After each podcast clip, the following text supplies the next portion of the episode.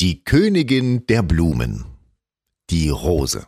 Ob im Beet, als Bodendecker, Hecke, an der Hauswand oder Pergola, mit oder ohne Stacheln, von schneeweiß, gelb, blau bis rosenrot. Die Auswahl für unseren Garten ist einfach riesig. Über, ich habe mal nachgeguckt, 30.000 Sorten soll es auf der Welt geben. Und was in Ihren Garten kommt, entscheidet natürlich Ihr Geschmack, Platzangebot und der Zweck. Willkommen zur Rosenausgabe vom Gartenmeister, der Gartenpodcast für grüne Daumen mit Jens Mai. Viele angehende Gärtner haben vor Rosen riesen Respekt. Ob sie gut anwächst und auch auf Dauer eine Pracht ist. So zumindest ging es mir vor mehr als 30 Jahren. Mein Name Jens Mai. Dabei können wir viel schon beim Pflanzen richtig machen, was Rosen lange vital hält und uns Freude macht. Dazu ein paar kleine Dauerpflegegriffe und fertig. Schöne Rosen im Garten, das ist keine Zauberei.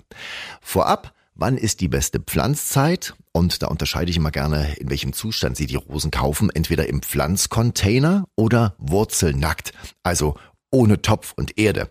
Wurzelnackte Rosen definitiv immer im Herbst pflanzen. Grund ist auch ganz einfach, der Boden ist noch warm im Gegensatz zur Frühjahrspflanzung, also die Wurzeln können noch gut Fuß fassen, sich gewöhnen, die Wasserversorgung ist auch gut und es verdunstet nicht so viel wie zum Beispiel oder halt im Frühling, wenn die Temperaturen dann schon mal ein bisschen höher steigen. Herbstpflanzung optimal zum Anwachsen. Damit treiben die Rosen dann auch besser aus und die ersten Blüten haben beste Voraussetzungen.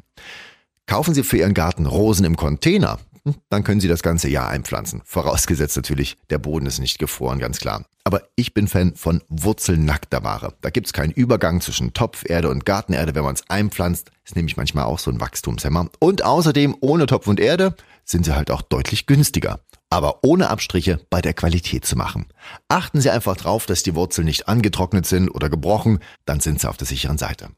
Vor dem Einpflanzen bei Rosen die sie nur mit nackten Wurzeln kaufen, erstmal einen Tag komplett ins Wasser stellen, damit sich die Pflanze schön vollsaugt. Rosen im Container vorher einfach nur gut wässern und abgestorbene oder abgebrochene Teile vorsichtig entfernen. Schneiden Sie dann mit der Gartenschere die Triebe so bis auf eine Handlänge zurück.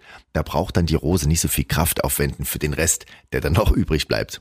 Und achten Sie beim Pflanzort drauf, dass da vorher keine Rosen waren. Der Boden laugt nämlich so mit der Zeit aus, er wird müde und das sieht man dann auch bei der Blüte der neuen Rosenpflanzen. Ja, also fehlen Spurenelemente, das kann man auch schwer durch Dünger oder, oder durch Nährstoffe dann wieder so ersetzen. Das Wichtigste beim Einpflanzen ist, wie tief Sie die Rose setzen. Das empfindlichste bei den Rosen ist die Veredelungsstelle. Und die erkennen Sie an der Verdickung zwischen Wurzel und Stammanfang. Also das kann man nicht übersehen.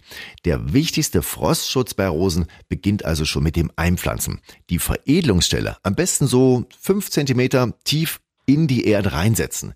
Damit haben Sie schon die halbe Miete. Ein kleiner Extra-Tipp noch von mir, eine Handvoll Hornspäne ins Pflanzloch geben und dann einpflanzen. Hat sie gleich was für die nächsten Monate zum Futtern. Ja, also Nährstoffe. Um gut über den Winter zu kommen, Anhäufe, das haben Sie garantiert schon gehört, schützt vor starken, schnellen Temperaturschwankungen und vor Sonnenlicht im Winter, die also auch schnell mal austrocknet, gerade bei Kahlfrost. Häufeln Sie so circa 20 Zentimeter hoch die Erde an, rund um die Rose.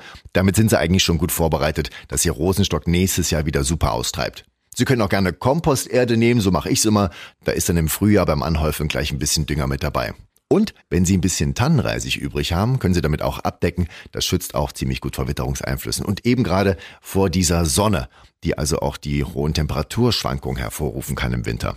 So, wie sieht die Pflege aus? Stärken Sie Ihre Rosen, indem Sie regelmäßig Verblühtes rausschneiden. Denn dann bleibt umso mehr Kraft für Wachstum und weitere Blüten, anstatt in die Hagebutten alles reinzubuttern. Es sei denn, Sie wollen die Hagebutten für Marmelade oder Gelee benutzen. Ich selbst habe mir eine Rosensorte gekauft, die speziell auf die Hagebutten ausgelegt sind. Also sie sind besonders groß, wie Sie das halt mögen. Wie tief schneiden Sie am besten ab? Nehmen Sie die Faustregel, schneiden Sie verwelkte Rosenblüten plus zwei Laubblätter ab. Das wird also nicht mehr als so ein ja, Zentimeter vom Stiel sein. Schneiden Sie tiefer, dauert's länger, bis sich neue Blüten bilden. Man hat das mal bei Rosen untersucht, wird der Stiel auf die Hälfte eingestutzt, Dauert's 60 Tage bis zur neuen Blüte? Schneiden Sie dagegen nur einen Zentimeter unterhalb der Blüte ab, dann sind die nach 20, 30 Tagen schon wieder im Rennen. Und dann werde ich immer wieder gefragt, Mensch Jens, wann schneidet man denn am besten Rosen zurück? Ja, klar, die wollen alle kräftig, gesund und schön verzweigt, die Rosen bei sich im Garten haben. Die Antwort kurz im Frühjahr, aber zu einer ganz bestimmten Zeit. Es gibt die alte Regel, hat man mir früher mal gesagt, immer dann Rosen schneiden, wenn die Forsythien blühen. Dann ist der beste Zeitpunkt, dann ist es soweit. Also das kann je nach Region schon im März sein oder wie bei mir in der Nähe vom Thüringer Wald erst Mitte April. Und wie viel soll dann weg beim Rückschnitt?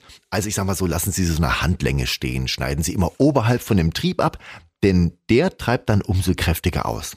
Naja, und klar ist abgestorbener Triebe komplett bis runter kurz über dem Boden. In Sachen Düngen, wann soll gedüngt werden? Also ich mach's mal so, am besten gleich nach dem Rückschnitt im Frühjahr mit Kompost oder Hornspänen. Also es hat bei mir immer ausgereicht. Rosen im eigenen Garten. Aussehen, Duft und auch Geschmack bei den Hagebutten. Ich wünsche Ihnen eine schöne Gartenzeit und viele, viele Blüten. Vielen Dank fürs Hören. Mein Name Jens May. Ich lade Sie jetzt schon mal auf die nächste Podcast-Ausgabe ein. Und den grünen Daumen haben Sie. Sie müssen ihn nur benutzen. Gartenmeister. Jens Mays Gartenpodcast. Für Ihren grünen Daumen. Jederzeit zu hören. Überall, wo es Podcasts gibt.